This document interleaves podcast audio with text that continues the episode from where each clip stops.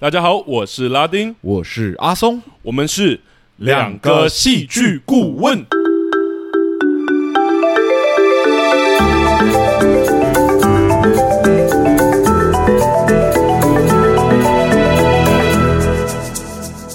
Hello，欢迎大家回到我们节目，又谢谢大家回来。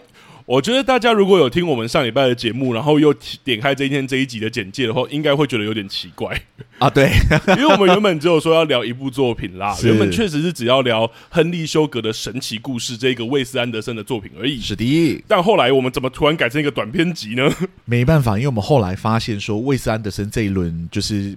拍的故事并不是只有亨利·休格的神奇故事一个而已。对，因为他这次其实是改编罗尔德·达尔的短篇小说吗？是，对，就是短篇故事集。嗯、对对对对，反正他就是一次改编了四部作品。对，而且也都一次上线了。所以后来阿松就紧急打给我，我就说：“哎、欸，等一下，等一下，等一下，这一部好像不是。”一部电影而已哦，它是四部短片电影这样子。嗯、然后我就跟拉丁讲说，反正我们下来之后已经确定会聊就是宫崎骏了嘛。对，那那部一定是电影。那既然这一周这个故事不是电影而已，它是好几个短片故事，我们就。不如把它集成一集，对，一起把它聊掉，有点类影集的说法，类单元剧的说法，这样算吗？这样算吧，算算算。而且我觉得我们刚好，其实我们之前有聊过类似这样单元剧的作品，就是你的婚姻不是你的婚姻那一集。是，那我们那时候其实有说，就是未来如果有聊这种类单元剧的说法，我们应该也会往这个方向聊，就是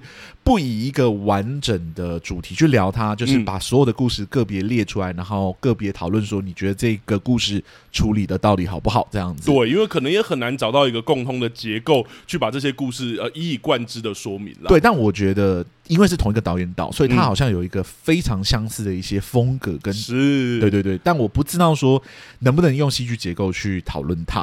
嗯嗯嗯，对对对。所以我们等一下在节目的时候，我们也可能也会跟大家分享一下我们对于就是魏斯安德森这一轮四个短片故事里面所使用的一些导演手法的一些总评。没错。那其实讲到魏斯安德森，就是我其实不是他的粉丝啦。其实我也不是，因为我在北艺大的时候，反而是很多同学很喜欢他的作品，因为那时候刚好。他的两部就是很有话题的作品，都是我们大学时期产出来的。嗯、一个是那个《欢迎来到布达佩斯大饭店》，嘿，那算是好像他的集大成之作。然后另外一个是很多人私心超喜爱的，就是《犬之岛》这部动画作品。啊、然后刚好我两部都没看过。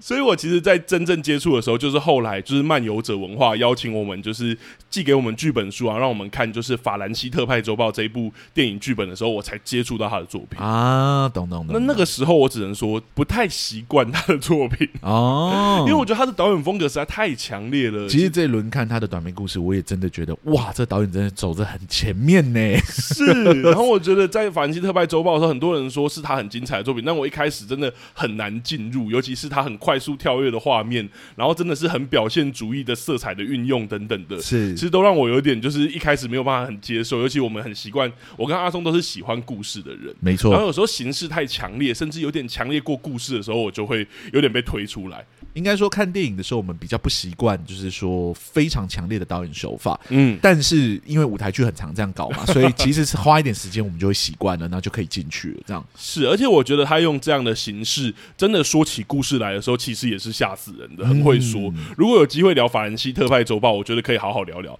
但我们今天还是不是这个主题啦？是，我觉得他这个方式也还是有用在今天这四部短片里面。我不知道阿松有没有什么样的感觉？应该说，我之前其实也没有看过。就是他的作品啊，你也是小白，也就是耳闻他的作品。因为我自己本身，如果大家熟悉阿松的人设，阿松就是不太喜欢看电影这样子。有 有有。这次一次看了四部作品，确实就让我感觉到，哇，这个导演的风格真的是非常非常非常的强烈哦。没错，加上拉丁有放一小段，就是《法兰西特派周报》给我看，我会发现说，哎，他在其他作品他也是毫不隐藏的呢。我们很常会说，那种导演的手通常会收起来，不让大家看到。是是是，这样故事我们会比较 focus 在情节上啊，等等的。嗯、他没有，他手就直接伸进来了。没错，对，他就是一个风格较为强烈的一个导演。没错，好了，那就事不宜迟，我们请拉丁这边来。帮我们做那两层的提醒。好，那我们第一层提醒呢，是我们节目是会爆雷的，尤其这四部都是短片，如果被爆雷完，真的就没有什么东西好看的。所以大家可以先去看完 Netflix 上面四部都有，看完之后再来加入我们的讨论。是的，那我们第二层的提醒呢，就是我们的节目是主观的，所以如果今天听完我们的节目之后呢，你有什么想法啊，跟我们不一样，不要太在意，这就是一个小小的戏剧分享会而已，你就当做参考就好，不要走心。没错，好，那事不宜迟，我们就请阿松来帮我们简介一下魏斯安德森的四部作品吧。好，那这一次魏斯安德森成达尔的短篇集呢，是于二零二三年。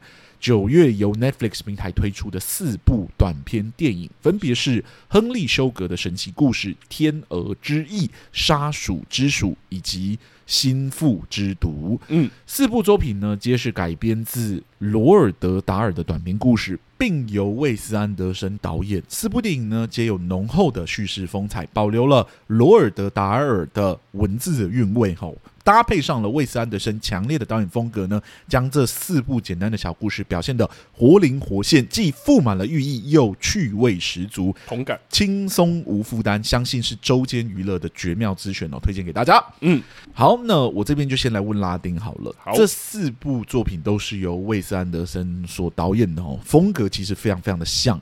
嗯，你觉得就以整体的导演风格来说，你有没有什么你觉得可以跟我们分享的地方？在我们进入就是个别故事讨论之前。好啊，呃，我觉得应该说这四部跟我之前看的《法兰西特派周报》，我觉得还是有一点不同。就是同样的地方是，都还是有很强烈的导演风格，包含他的颜色运用啊，他的角色的一些性格，甚至是他角色讲对白的方式啊，画面呈现的方式，嗯、甚至很不介意的让你看到一些疏离效果。例如说，演员在里面如果要换衣服的话，会直接有 crew 进去帮他换，或者是背景的部分会推动啊等等。我觉得这都跟法兰西一样，但我觉得有一个最不一样的地方是。这一次这四部短片，角色几乎都会直接对观众讲话。嗯，对。那这一件事情，它不是旁白而已，而是角色会直接打破第四面墙，好像在跟你诉说他的故事一样。是，他是意识到观众存在的。而我一开始其实有点不习惯，因为我觉得这样的风格好像有一点点削弱了，就是戏剧张力这一件事。嗯，因为我们很常会说，就是你要秀给我看，你不要说给我看嘛。是是是。对，所以希望说，哦，如果有很有张力的地方，很紧张，你就演紧张给我看，你不要告诉我你很紧张。就是这样，我是感觉不到的。是，可是越看的时候，我越有感觉说，哦，原来他这么做的东西，其实是因为他的那个小说文字非常美，嗯，所以他反而让我 focus 在这件事情上。所以我觉得整体来说，这四部我觉得他都有一种用这样的方式来强调文字本身美感的一个手法运用。是，这是第一点，就是我觉得在导演风格上，就是他用这件事情来强调了，虽然有点牺牲张力，这个我们等下每个故事可以聊。嗯，对。第二件事情是。回到罗尔的，就是他的故事本身的结构这一件事情，嗯、我觉得小说改编还是跟原本就是电影啊，或是影视不太一样，因为我觉得电影跟影视可能还是会聚焦在大事件的解决上面，是。可能还是想要有一个很大的冲突啊，然后这个在这个冲突过程中有很多困难啊。嗯、但我觉得这四个故事有趣的地方是，好像它的最后的 focus 的重点都不在就是一个事件的解决，嗯，可能这些故事有的没有事件，可有的可能还是有很浓烈的事件，但它都不在这件事怎么解决，而是在这些事件过程中，或是结尾的时候，有产生出来的那一些余韵，好像才是这些故事的重点。嗯、所以我在看的时候，我确实有一种，就是很像前面阿松说的，我要一直调整我的口味，就是 我要一直调整我观看的方式，我好像才能慢慢到它的脉络里面的感觉。然后我一开始其实是很难进入的，但我觉得用亨利休格这个四十分钟的，就应应该说是里面篇幅最长的这个故事来做入口或入门是很好的，因为我觉得它还是有一些事件的浓烈，还是没有那么。风格那么迥异，这样从这一部入口，然后在后面三部，我觉得这样的顺序会蛮舒服的。我自己是有大概这样的感觉，我大体上是同意的。不过呢，我自己觉得这个导演风格在，如果我们刚刚强调说他可能是想要表现就是达尔原本的小说文字的魅力的话，嗯、我个人觉得他这个导演风格有一个比较明确的缺点，就是。他的演员的说话速度是偏快的，啊、对，而且他又是很叙述性的文字，嗯、加上那个文字又偏美，是，所以他其实需要好好细细的品尝。嗯、可是，在我还没有认真品尝到那个文字本身的魅力的时候，其实剧情就往下一个站去了，你知道吗？懂，很像是那种机关枪一样连打，打打打打打打打打。对，我这边要说一个，就是因为我自己也多看过法兰西，我不知道他其他的作品是不是这样。法兰西的那个讲话，那个也是像你说，那也是麦格农了，那个是格林机枪的速度，我是真的很难想象，如果我是在电影院观赏，因为我是用 Disney Plus 看嘛，如果在电影院观赏的话，我到底就是又稍微恍神一下，可能会就会落掉四五句台词。对，然后就像你讲，它的文字又很美，然后又有很多的讯息，是是是是，很快就会落掉。所以像那个我在看那个的时候，呃，就这四部短片的时候，我是完全不敢调倍速的。你这样子偷偷的告诉我们的听众，你平常都在调倍速看作品哦。我有时候爆肝的时候会。是，那因为我这一次在看的时候，我觉得那个速度对我来说多少是有影响到我好好去品味，就是达尔本身的文字到底美在哪里。我也是，变成是我只能透过比较明确的一个区块一个区块去看，说这个故事是如何推进的，嗯，以至于它非常细节的台词啊，或者说就是张力等等之类的，是就比较没有那个发酵的空间，就会像你刚刚讲的，这个故事的戏剧张力好像没有完全的表现出来。我并不认为说叙述性的文字就没有办法把张力给拉出来。嗯，只是说它跟一般戏剧呈现张力的方式还是有相似的地方，它是需要时间去发酵的。懂。像在舞台剧里面，这种叙述性的风格已经是很常见、很常见了哈。我们自己曾经演过的，我自己前曾经演过的《金龙》。然后后来就 Mark Ravenhill 另外一个作品叫《游泳池没睡》，其实都是偏这种叙述性的文字，是去叙述由众多不一样的人去叙述同一个事件的故事，这样子。嗯、那怎么去控制那个作品的或者文字叙述的节奏，从慢到快到慢到快的那个节奏，导演如何去配速，其实会很影响我们对于这个故事本身的体感。对，我在看这四部作品的时候，我觉得整体的节奏其实是偏向的。嗯，对，就是好像就是像我们刚刚讲的，其实机关枪一直打，一直打，一直打。对，所以反而我没有办法好好去体验这个故事。可能导演觉得特别有趣的地方在哪里？嗯，因为那个文字本身的资讯量就太大了，加上它又是短篇故事。真的不是那种可能随便一句都是关键的台词，所以我就会变成是我有时候我甚至会需要稍微调回去看一下，说他前面几句台词在讲什么，嗯，来判断说现在这个故事到底进行到哪里这样子。嗯，我觉得有趣的地方是我们之前在跟一些创作者工作，我们有在聊说故事这一件事情，有时候不一定，尤其是戏剧啦，有时候不一定需要那么顺畅，是。因为有时候有困难的地方，其实是观众在感觉或累积张力的地方。可是，在这一部作品里面，尤其是后三部，我确实觉得整体节奏很快的时候，我有时候会感觉不到哪边在累积张力。嗯，我好像就像阿松说，我会觉得每一个都是重点，因为我根本不敢落掉任何一句，是，而就会让我整体的那个能量，我都一直聚集在一个很高能量的状态。嗯，然后，所以我其实整个都没有办法放松，然后我也就不知道哪一边是我要特别紧张，哪一边是我可以休息。是对，所以就会有这种很急促的感觉。但我必须说，我觉得他的导演手法是有帮助去呈现这个故事的重点的。嗯，虽然我感觉到重点，或者我看完之后，我不会不知道它是一个怎么样的故事，可是我确实觉得少了一点点这个故事本身的魅力到底在哪里？因为我有去看访谈嘛，他有说他其实想要强调的是达尔本身的文字魅力。哦，可是你又用这么快速的速度去诠释的时候，那个文字的魅力对观众来说，在观赏的过程可能是一个负担。是对，就像我们讲的，戏剧是一个相对奢侈的说故事美材。这个从就是篇幅本身是一个点，嗯、另外一个当然就是观众端要吸收戏剧的作品的时候，他必须全方位的感官都打开，听觉要打开，视觉要打开，脑袋同时要去运转，说这些东西合在一起到底是什么意思？嗯、那个速度又是由导演端去调配，所以纯接受方的观众他负担是偏大的。所以对我来说呢，就是如果是以完全影视的作品的角度来看，在吸收这些东西的时候，如果没有一些巧妙的配速，对观众来说，那些文字本身的魅力是很难透过这样的速度里面去感受到它的魅力到底在哪里。嗯，完全同意。对。不过他的导演手法，他选择的色彩啊、转场的方式啊，还有就是那些非常特殊的打破四面墙的方式，嗯，其实对我来说，我觉得多少都有用到影视非常强项的地方，就是非常的视觉，然后它本身转场的顺畅度是有办法高于舞台的。对，如果很多人都说这部作品，应该说我身边有看过这部作品的人说很像舞台剧。嗯，我说舞台剧的转场可能没有办法像电影这么顺，而且很多的强迫透视啊或怎么样，它其实真的就是很 for 影视去做的。嗯，对，舞台要做这件事情，不同的角度观众看这个东西会长得很不一样。对，我找，我觉得他找到一个很属于就是影视的去打破第四面墙的方式。是是是是是，所以我个人是觉得他导演手法在这个故事的强调上是有加分的。嗯。所以让这个本来比较简单的故事本身好像多了一层用视觉去观赏它的享受点。同意，同意。好了，我觉得我们总评到这里差不多了，因为实际上还是要直接聊聊 作品，我们才能举出实际的例子给大家知道，说我们到底喜欢他的什么，不喜欢他的什么嘛。嗯，那我们接下来就要会以那个你的婚姻不是你的婚姻的方式去聊，就是一个故事一个故事聊，然后每个故事结束之前，我们都会再给他就是讨论说，如果是戏剧顾问的话，你给他几个的这种感觉。嗯，嗯，那事不宜迟，我们就直接进入到这四部作品里面最长的那部作品，就是亨利休格的神奇故事。好，我有点好奇。拉丁，你在看这个故事的时候，你个人是喜欢的吗？就纯粹先从感觉来说好了。好啊，喜好来说。我其实这四部里面，我最喜欢这一部啊。对，那我觉得也因为它的篇幅比较长，所以我觉得细节其实比较多啊。嗯，对。那我就举我最喜欢的两个点好了。我觉得在这个故事里面，我相较于其他故事，我觉得他比较知道张力的累积在哪一边。是。那我自己印象最深刻，跟我最喜欢的，尤其是搭配魏斯安德森的很强烈手法的桥段，就是他在讲，就是那个人他要得到透视能力的时候，他看那个蜡烛的那一段啊。我觉得在那一刻他在讲那个蜡烛，然后说火有分成几个部分。然后他在看的时候，他必须要看哪一些部分，然后还有他慢慢要在脑中去想他很在乎的人。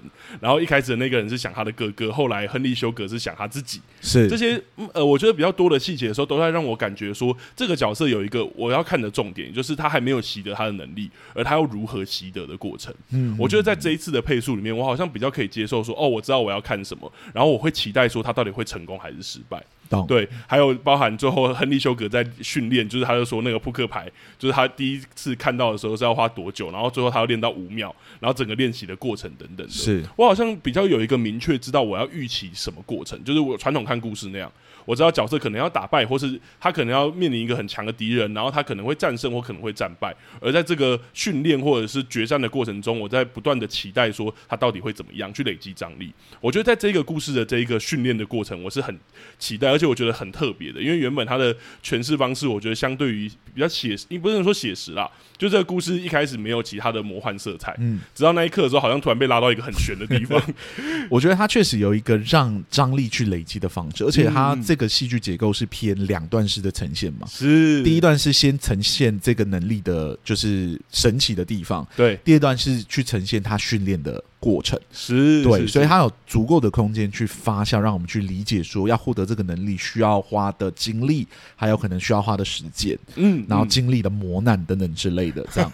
没错。然后我很喜欢这个点。然后我第二个喜欢的点是，我觉得。呃，他有用一个小桥段，然后去让我们知道说，其实他想要强调的不是他知道怎么，魏斯安德森知道怎么样去强化故事张力，嗯，可是他偏偏不这么做，是，然后他选择的是强化小说原本的那个文字感这件事情。哦，我觉得在这个故事里面有那个桥段，也就是后面他在讲说，就是亨利休格他如果得到的就是他很快速的可以从赌场赢得一大笔钱，他接下来该怎么演？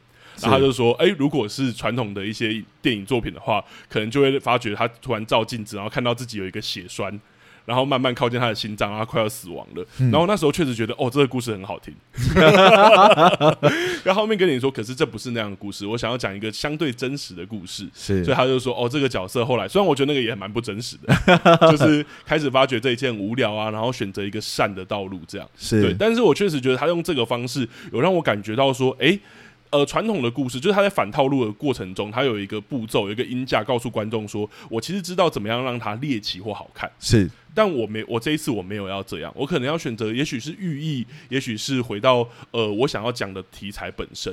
可是他有一个步骤是，哎、欸，先告诉你，我其实可以这么做，只是我不做。嗯，而这件事对我蛮重要的。我自己不知道说这是不是达尔本身在写小说的时候就有的，嗯，就是叙述风格。可是我确实觉得到那一刻的呈现的时候，我觉得蛮巧妙的。嗯，他确实有告诉我们一个。Alternative 就是说，如果这个故事要走一个非常戏剧化，然后戏剧张力很强的地方的话，嗯、他就是可能会往那个方向去。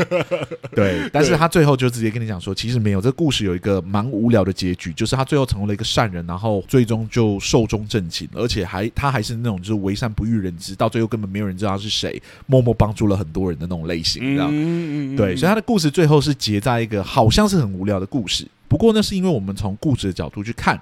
他这么做的原因，或者说剧情往这个方向去的原因，在故事中或在这部电影中，其实已经被讲了嘛。就是说，因为这不是一个戏剧张力很强的故事，这是一个真实的故事，嗯，所以他结局的方式可能不是像故事一样，是一定要爬到什么高潮这样子。对，所以往无聊的方向去是正常的。嗯嗯嗯，对。那当你把它想象成天哪，如果这个世界上真的有人就是得到了一个透视能力，然后用这种方式去行善的话，这怎么样都不会是一个。你知道吗？无聊的无聊的故事，这听起来就是一个很有趣的故事。所以我觉得这几层的铺陈，导致这个故事产生了属于他自己的寓意。你懂我的意思吗？嗯、对，就好像呢，这个世界真的有这么好的人，然后你也可以成为这么好的人的那种感觉。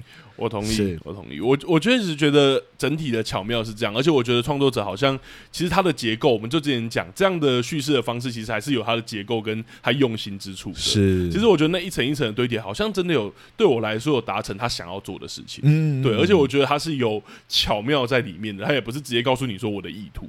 对，包含呃当中那个真实性的铺陈，其实在中间就有了嘛。例如说，他不告诉你他的名字，他就直接中间突然有一段很突兀，突然跳出来说，就是亨利·休格不是当当然不是他的本名，嗯、对，但是我不 能告诉你他的本名是什么。然后我就想说，哎、欸，这一段好多，哦，但是后来才知道说，哦，这是他要故意铺成那个真实性，他要往那个方向去。没错，那这故事到底是不是真的？We don't know。对啊，但是他正在用这个结构来告诉你说，这个故事可能是真的。嗯。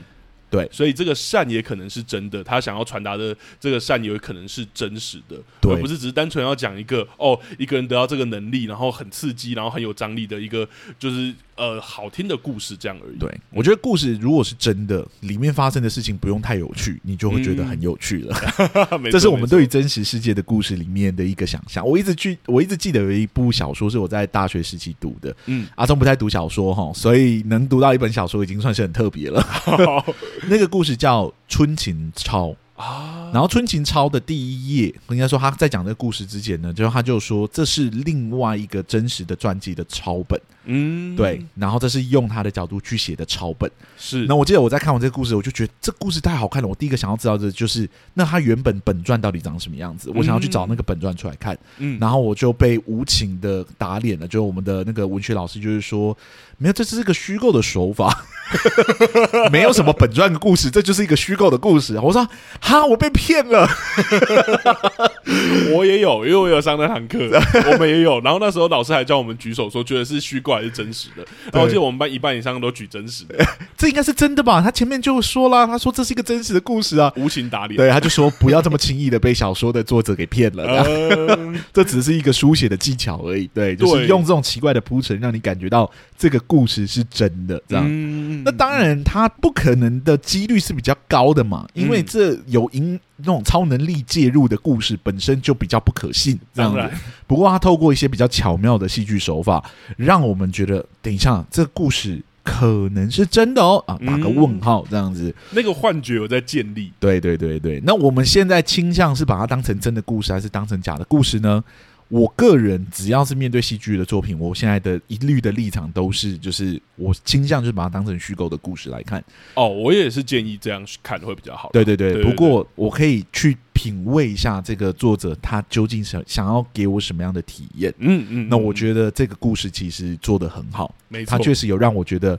本来这么无聊的结尾，多了一层蛮有趣的寓意在背后。嗯、加上我真心觉得班乃迪克演的很好，欸，这个故事，哦、对他好多的转折，好多的节奏，他真的不愧是舞台剧演员出身的。嗯、他在演的那些节拍啊，那些节奏真的是超多的细节。嗯，应该说这四个故事里面请来的演员都不知道在抢什么的。都好厉害哦！这样我知道这好像是魏斯安德森的特色啦，是因为他布达佩斯大饭店一开始出来的时候，让大家吓掉，就是吓掉大牙。有这样的说法吗？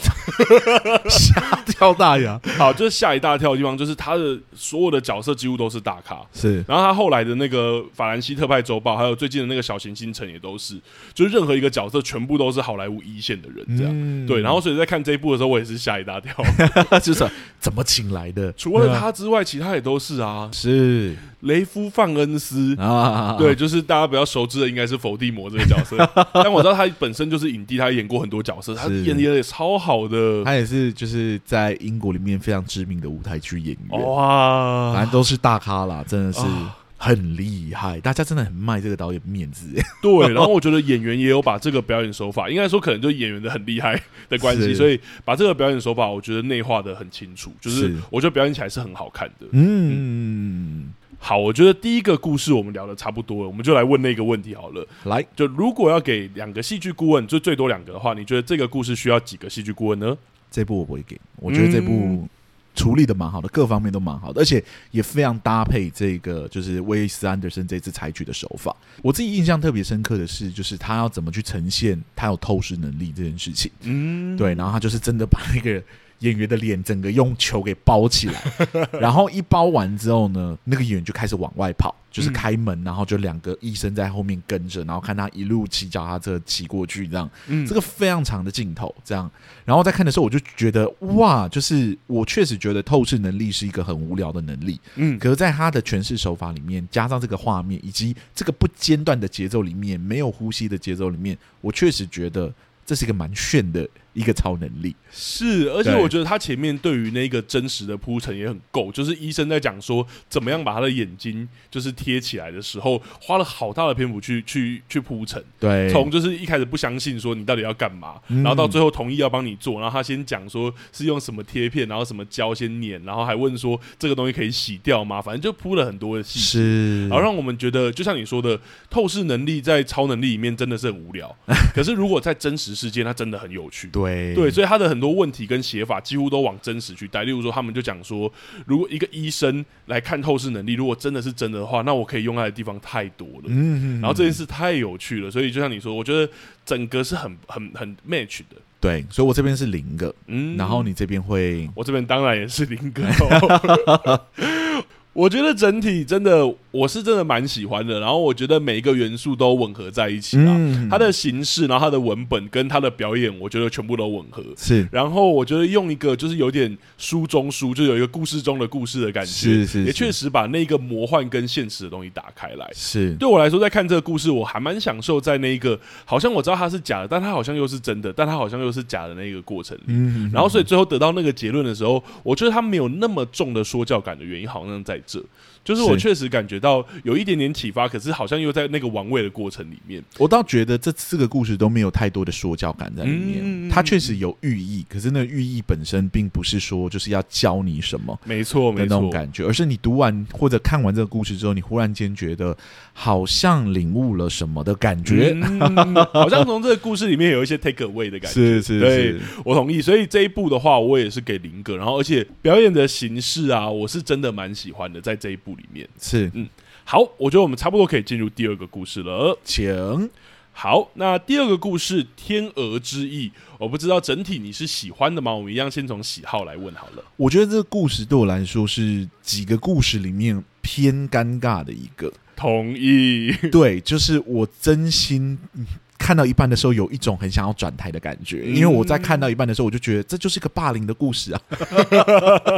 我完全看不出来他到底要怎么反转，而且我觉得他是反转点的地方，他都没有反转，所以就让我一直有一种期待落空落空，然后整个情绪一直在往低气压的方向去。嗯。对，就是这个男小男生被两个人给就是欺负到一个极致的状态，先是把他绑在火车轨上，哇，活下来的时候又带他去狩猎，去杀掉一只就是他不想要杀掉的天鹅，对，然后接下来又把翅膀扯下来给他，把他绑在他身上，然后叫他去爬树，嗯、叫他飞，嗯。哦天哪，这是什么故事？然后叫他飞的过程，他不飞，还拿枪射他。第一枪没射中，嗯、第二枪还射中他的脚。对，这是一个什么霸凌的故事？要演到什么时候？我在认真看那个时间长度。突然间，故事画风突变，他就从射被射脚射到那一刻，然后就跳出去，然后就飞起来。对，然后说那天有好几个人看到他飞，有三个人吧？嗯，三个人。然后最后一个是他妈妈。嗯、然后妈妈看到他飞，然后最后摔下来那一刻，然后他妈妈就是非常的难过，然后就是说、嗯、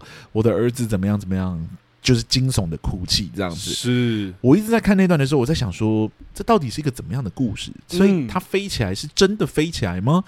然后，所以他摔下来是只是摔下来，然后没有后续的故事吗？对，所以他是死了上天堂了，还是怎么样？可是中间又告诉我说，这个一直在。主述的这个成年人，其实就是他长大后的样子。嗯，所以他这个过程中，那两个小混混有被受到惩罚吗？等等之类的，整个故事就是演完之后有一种莫名的绝望感。对，然后有一种我好像觉得有什么寓意在背后，可是我又完全读不到，因为我觉得这整个故事从中间开始就变得太过暴力，对，对，暴力到我觉得那个真实感有点太夸张，然后突然间就说他飞了，然后也没有太多的主述，也没有太多的描述，突然间他又摔下来了，那后面他有再飞起来过吗？这个飞行对他来说是什么意义、什么价值等等之类的？我觉得在这个故事的整体编排上，我是没有看出来的，也有可能只是因为。他真的讲太快了，嗯，有一些重要的资讯 我没有看到。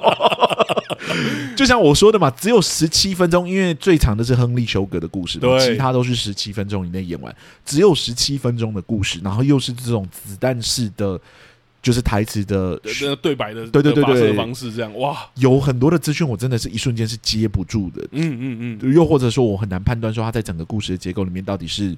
扮演什么样的角色？同意，到底是重要还是不重要？对，所以我应该说，我在看完这个故事，我不是看不懂，我看得懂他的故事，嗯，只是我不懂这个故事写出来是要给我什么样的感觉，嗯，是要给我一种有希望的感觉，还是一种很绝望的感觉，还是一种学到什么的感觉，还是什么？对，就是这个故事有一点没头没尾的感觉。嗯，是我其实同意，因为我确实有觉得，我其实看完不太知道创作者的意图到底是什么。嗯，其实我在整个过程中都没有很舒服的原因，好像也在这。是，就是我一直在想，这是一个霸凌，因为看到大概中三分之一，你就应该要很清楚，这是一个霸凌的故事了。是，而那两个小男孩很明显就是反派，而我们的主人翁很明显就是那一个小男孩。是，所以我在看的时候，我就想说，这是一个反抗的故事嘛？可是看到后面的时候，好像一直都等不到那个反抗，然后你看，就是他飞起来了。飞起来，那那两个小男生是受到什么样的惩罚呢？没有说。对，所以基本上就等于说，好像没有反抗。我们在这个过程中，其实他好像也在铺陈这一件事，包含说在射天鹅的时候，他有大声讲，包含他有被揍啊等等的。嗯、我以为是一个他最后忍受不了会反抗，也没有。就像阿松讲的，反而是越来越惨而已。对对。那另外一个部分是，这该不会就是一个悲剧吧？我那时候有在感觉这件事。可是，是就像阿松刚刚讲的，我们又很快知道说这个人最后幸存下来了。对。所以我整体在看的时候，确实有一种。不会就是要我看，就是他很惨的感觉吧？然后最后飞起来。对，可是很惨。其实到中间到火车的时候，我已经觉得那个生命威胁已经过大了。他已经有一点有一点点我们之前讲情绪楼地板的问题。是是，是，就是火车之后，包含他被绑着，然后他在讲说，就是他用头去把自己的身体往下压，然后不要被火车撞到之类的那种过程。我已经觉得这个已经惨到一个极致，他们已经饿到一个，就是那两个小男孩已经坏到一个极致。后面在做什么？好像开枪啊什么的，我其实已经没有那么有感觉了。是我好像只在等像阿松说的那个反转，就是悲剧。到底什么时候发生？对，或者说那个大反转到底什么时候发生？对，然后最后那个大反转有一点点真的让我有太多可能性，只能脑补的情况下，我就真的没有到那么满足。对，就最后那个反转飞起来，对这整个故事的意义到底是什么？嗯，不是很确定。对，而且他最后其实还是有给一个呃音价或线索，可是那个东西给了之后，我反而觉得更不清楚了。就是妈妈说，就是很难过这一件事，是是是，是，我反而更更。更不知道要怎么样。如果他反而像是就说他飞起来，我反而会有怪物的感觉。嗯，我们不要讲太多，不然我怕爆雷。那就会有一种哎、欸，所以可能是怎么样吗？可能是好吗？可能是坏吗？然后有一种就是很很很多无限想象这样。可是你其实又有给我一些音价，可是那些音价跟前面好像又没有关系，因为前面也没有提到妈妈。对。然后我就是想说，呃，好确定？那我看下一个故事好了，直接放弃，没有要再看一次的。对，所以我在。这个故事里面，我确实同意阿东说，如果是我来讲的话，这确实是这四个故事里面我最不喜欢的原因，是因为我真的不知道他的意图是什么。我也是，我觉得比较大的问题是，我不知道我是被放在一个什么样的立场去观看这个故事。嗯、对我也比较不确定这个手法，就是说打破第四面墙的手法，在跟我讲话这件事情，到底是有帮助这个故事，还是没有帮助的故事？哇，同意同意。对，因为我在看的时候，我就一直想说，你身为就是。事件中的当事人，甚至是可以说是幸存者。啊、你在重新主述这个故事的时候，为什么会是这么的平淡，甚至没有什么情绪的感觉？哇，完全同意。对，就让我觉得不是很确定这个手法在呈现这个故事上是不是有加成的。至少我们可以想象说，好，如果今天读小说，这些文字本身的叙述，我可以。脑补嘛，我可以想象他可能是用比较剧烈的声音去呈现，可能是悲伤、难过等等之类的。对。可是当他被呈现在荧幕上，然后又有演员去诠释的时候，那个比较平淡的语调的时候，会让我想说，所以对你来说，这是个 indifference 的故事嘛，就是、嗯、呃，对你来说是有一个已经一定程度的大梳理了，就你可能已经经过了，你已经度过了，你可能会说这是一个、嗯、哦，我很久以前发生的事情，我就是用一个非常平淡、非常没有情绪的去告诉你这个事件。那你既然对于这个事件那么没有情绪，我就会很想问你说。那你为什么要讲它？你身为这个故事的幸存者，你跟我分享这个故事的意义是什么？只是为了告诉我你曾经飞翔过吗？嗯，可是我又感觉不到那个飞翔到底是一个 live，就是非常开心的情绪，还是它是一个突破的情绪，还是它是一个更绝望的情绪，还是一个你到底是谁？对，你到底希望我怎么感觉这个故事？这样，你的强烈的手法在这一个故事里面，好像反而呃造成了更多的困惑。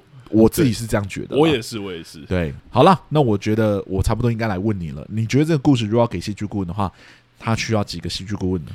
哇塞，我会给。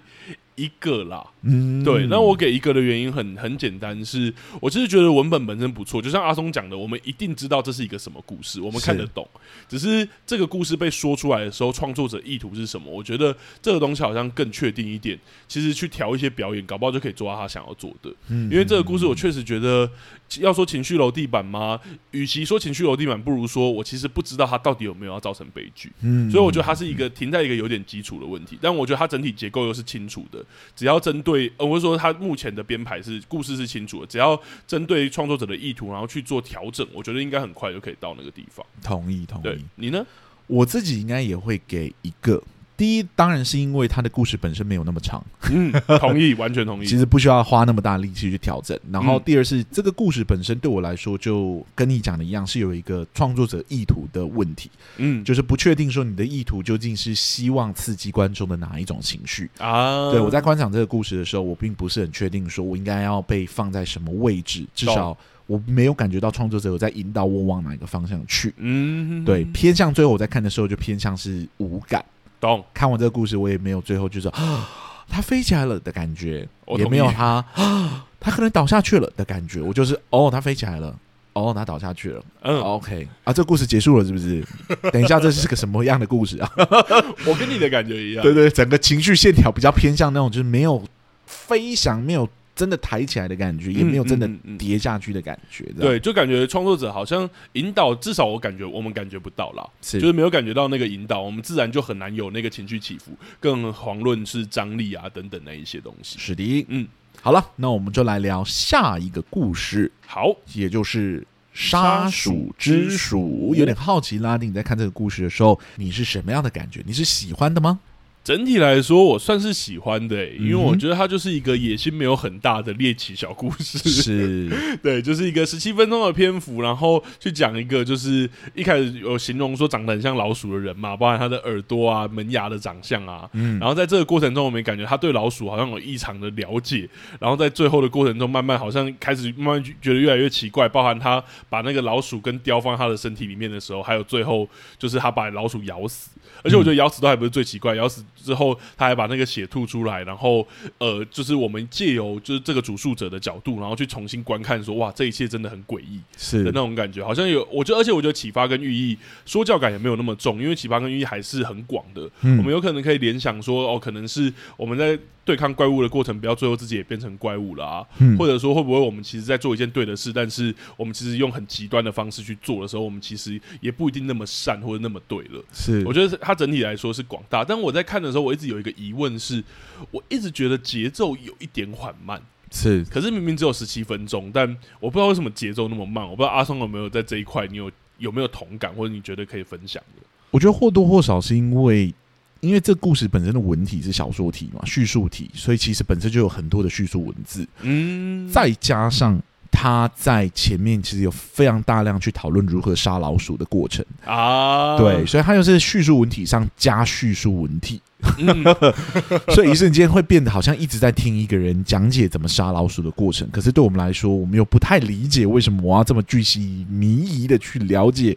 他怎么杀老鼠这件事情，加上他前面讲的所有的方式，就好比说在下水道里面放石膏啊，或者怎么样，跟他最后要杀老鼠的那个方式又没有什么关系。啊，因为他最后是采下毒嘛，然后下毒是放在小麦片里面，放在田园里面，嗯，地点、空间都不是原本有呈现的几个片段给我们看这样子，所以确实在前面一直不断的听他在讲，然后最后好像牛皮吹破了，嗯，最后也没有抓到老鼠这件事情上，我没有感觉到那个压力有压回到这个角色身上，嗯，然后忽然间这故事就画风突变，变成一个非常猎奇的故事，嗯，我确实有一点。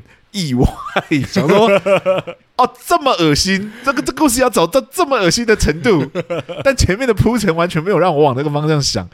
对、嗯、我前面就好像听他一直在讲一些，就是好像这个捕鼠专家这种概念这样子。嗯、对我确实有一种在前期的时候，我感觉好像他的大事件好像是捕老鼠这件事情，是是是是，但最后好像老鼠没有捕到，好像也没有关系。就是我确实有一种哎、欸，好像有一点类型误导那个味道，就是好像前面一直让我以为说哦，这就是一个捕鼠大战，因为那个爱死机器人也有类似的短片嘛，是就是杀老鼠的过程，然后我以为是类似的东西。我自己没有觉得他在做类型误导了，因为如果是做类型误导的话，你应该会很明确的感觉到不一样的类型。嗯，嗯对，就前面一个类型，后面一个类型，可是前面这个类型我只是看不太懂。我觉得他没对对，或者说用严厉一点的话来讲，就是我甚至觉得好像没有。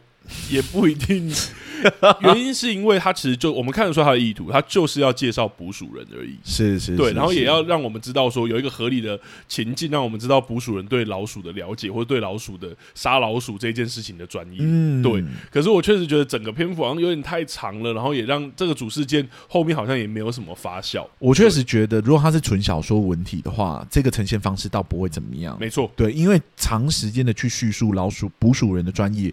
对这个故事本身是有一定程度的效果的，嗯，对。第一是呈现这个角色真的对老鼠很了解嘛，嗯、第二个就是这个牛皮，就像我刚刚讲，会越吹越大，嗯，到最后他这一只老鼠都没有捕到的时候，对于这个捕鼠人，他有一个信誉必须要维持，对对，所以他最后甚至要拿钱出来跟对方赌，说我有办法做到一些你们可能没办法想象的事情，嗯嗯对，就是我跟老鼠有多么亲近，我对他们有多么了解的这种程度，这样子是，最后就是在他们面前把一只老鼠给咬死。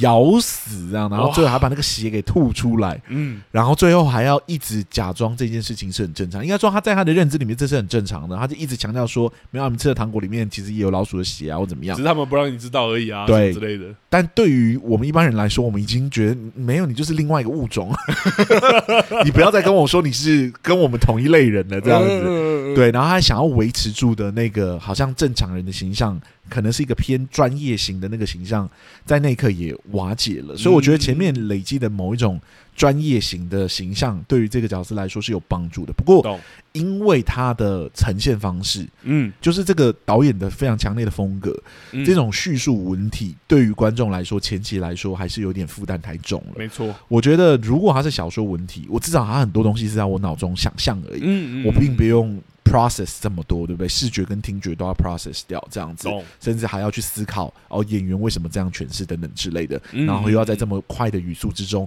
去吸收所有的文字，还不能自由调配那个速度。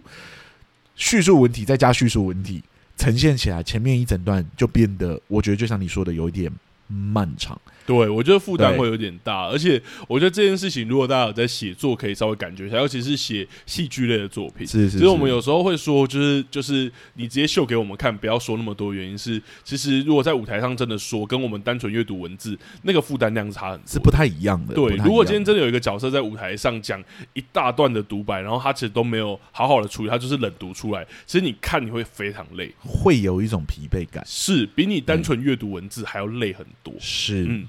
所以我觉得这是这个形式可能稍微没有帮到这个故事的的一个或者说点啦，对，跟这个故事的某一个魅力有一点稍稍抵触，而且因为在阅读文字上那个猎奇，我们可以自由的想象啊，但。因为这个故事走的猎奇风是真的蛮猎奇的，要在人的面前咬死一只老鼠，是他甚至没有呈现出来，因为真的太猎奇了，所以他最后只吐了那口血。嗯、对，可如果他是小说文体的话，他应该会在我脑中整个发生在。嗯嗯、是那因为他是是写实呈现嘛，以及有演员去诠释，所以他就会有一种想象空间没有那么多。嗯，对，上一个画面跟下一个画面之间。能填补的内容有限，这样子。是是是，是，对，所以我就觉得好像没有把那个猎奇还有血腥给推到极致，嗯，所以那个前后的反差就没有很大。那个很专业的捕鼠人的那个形象，跟他后面那么已经几乎就变成老鼠的形象，这件事情我觉得没有给我那种真的非常强烈的不适感。嗯，对，同意。甚至最后他们其实都有暗示说，就是这个捕鼠人跟老鼠到底有多像？就是他们最后有说，哎、嗯。欸老鼠如果没有吃毒的话，他们到底吃了什么？为什么会吃饱了，然后没有来吃这个麦片？嗯、那其实连接到上一个画面，就是咬老鼠这件事情，就知道说他们可能互相自残。对，老鼠有互相吃自己的文化啊等等之类的。嗯、对。所以有可能是这个类型这样子，对，然后就反推到这个人身上，就是其实他已经无形之中已经变得跟老鼠相处太久，他已经自己就变成老鼠了，是，对，是，是，大概是这样。我觉得还蛮有趣的啦，我自己有一点不小可惜之处，但我觉得这个故事整体也还不错。但我觉得可以来讲那个戏剧顾问的问题。是是是是，我觉得还先问我自己好了。我会给他一个戏剧顾问，原因是我确实觉得这个问题有点难解，因为我觉得是魏斯安德森很明确想要呃还原这个文本的魅力，所以用了这样的方式。是，可是这个故事本身又必须要走猎奇，而猎奇最好呈现的方式，一种是靠想象，是一种就是靠真实的呈现。那如果你呈现，这就真的要往猎奇的方向走，你都已经呈现。出来了，我们就很难单纯用想象。就是说，平铺直叙的阐述这件事情，确实不助于我们的情绪幅度那么庞大。对对对，他在小说里面可以，是因为我们是只看到文字而已。没错没错，所以空间有很多的诠释空间是留给我们自己。它放到影视、放到电视上，或者放到电影前面，它其实诠释空间就已经很小了。嗯嗯，你基本上可以填补的想象，它帮你填补完。然后，魏斯安德森这一次的采取的手法要偏中性一点点。没错。反而对这个故事来说，并没有那么强烈的加分。对，所以我觉得这个有点可惜，我就有点犹豫啦，因为我觉得他就真的想要放大文本，而这个意图你也看到了，是对。可是对于猎奇这个故事本身的意图，就猎奇意图确实没有那么达成，所以我很勉强的给到一个啦。对，我应该也会给一个。嗯，对，我觉得那个前面的叙述跟叙述。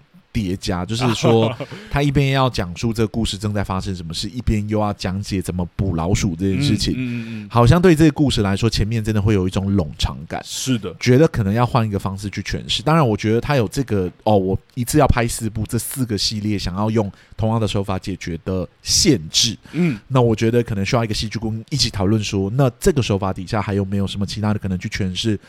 或者用颜色，或者用画面，或者用更少的台词去强调你想要强调的东西，来提升我们对这个整个故事的某种想象。没错，对，所以我觉得可能有一个戏剧顾问帮助他会有帮助一点点吧，在这个故事上。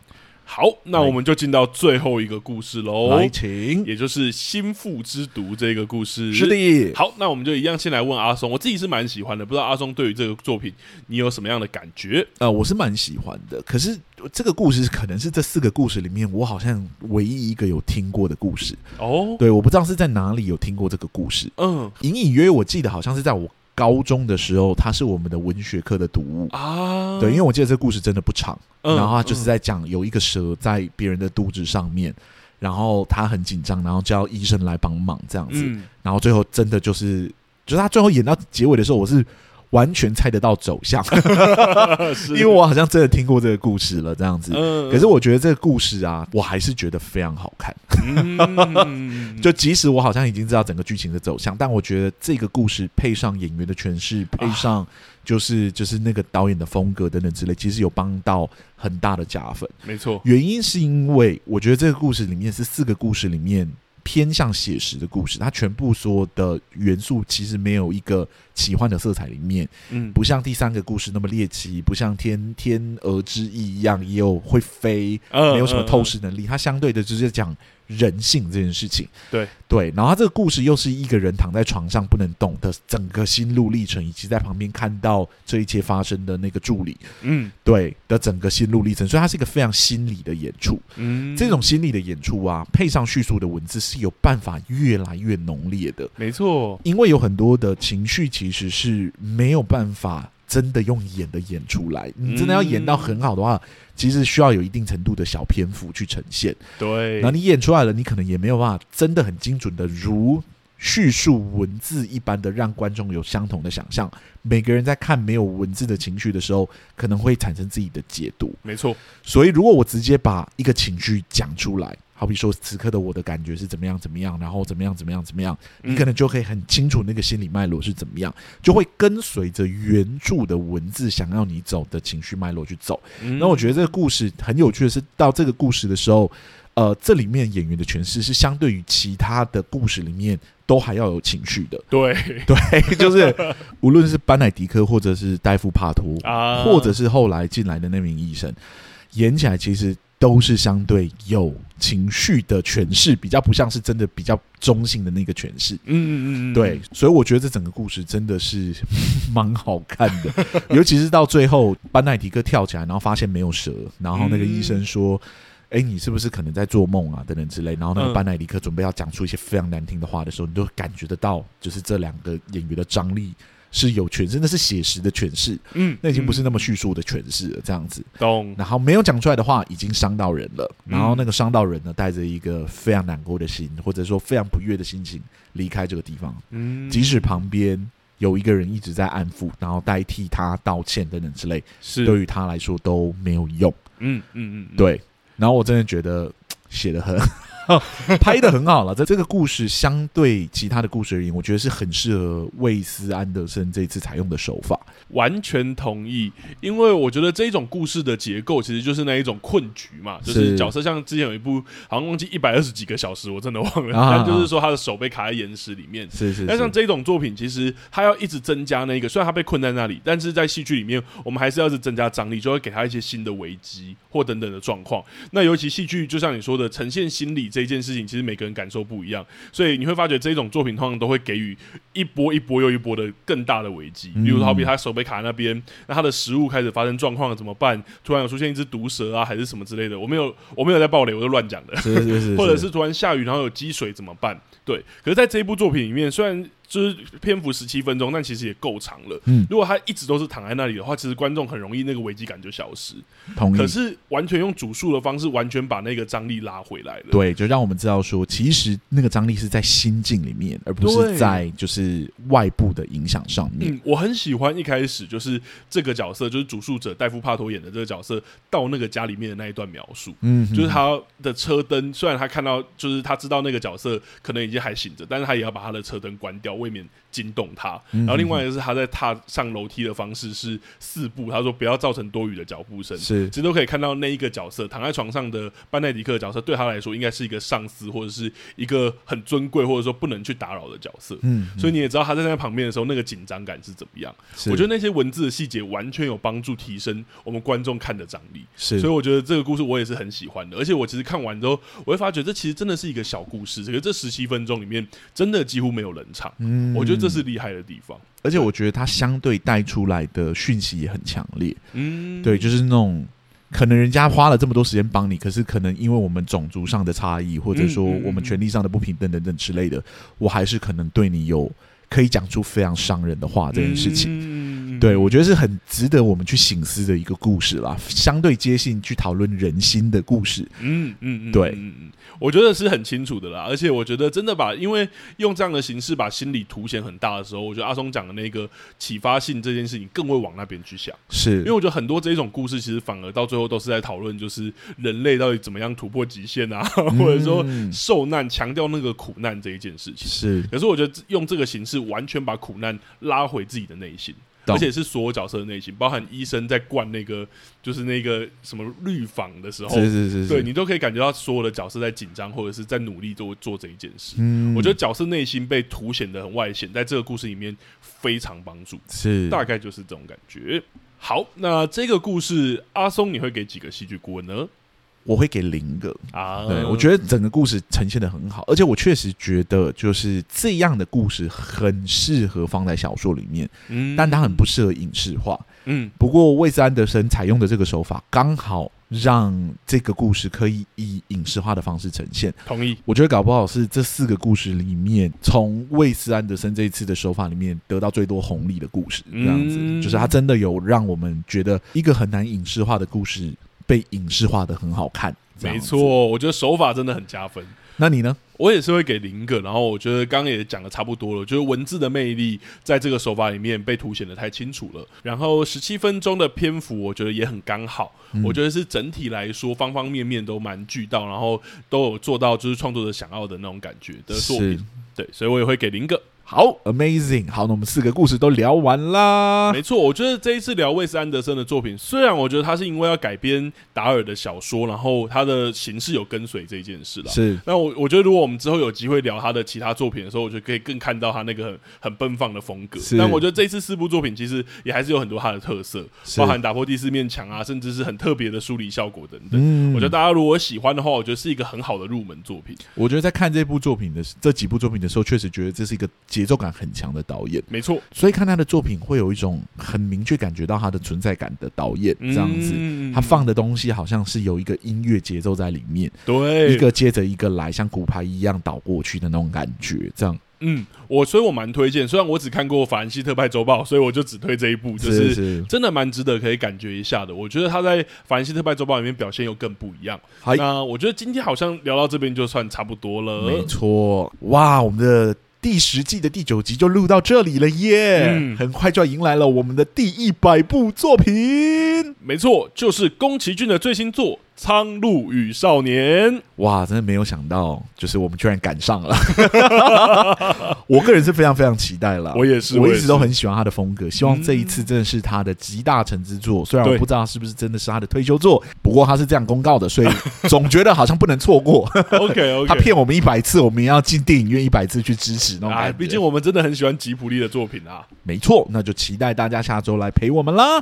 好，我们两个戏剧顾问今天录到这里就这样了。如果喜欢我们的节目的话，欢迎到各大 Podcast 平台给我们五星的好评，让更多人听见看见我们。如果呢想要跟我们做交流的话，脸书、IG 都可以私讯我们，我们这边都会尽快的回复你。嗯，如果想要赞助我们的话，我们的赞助功能也已经打开了，给我们一点支持吧。好，那我们两个戏剧顾问今天录到这里就这样了，谢谢大家，谢谢大家，拜拜，拜拜。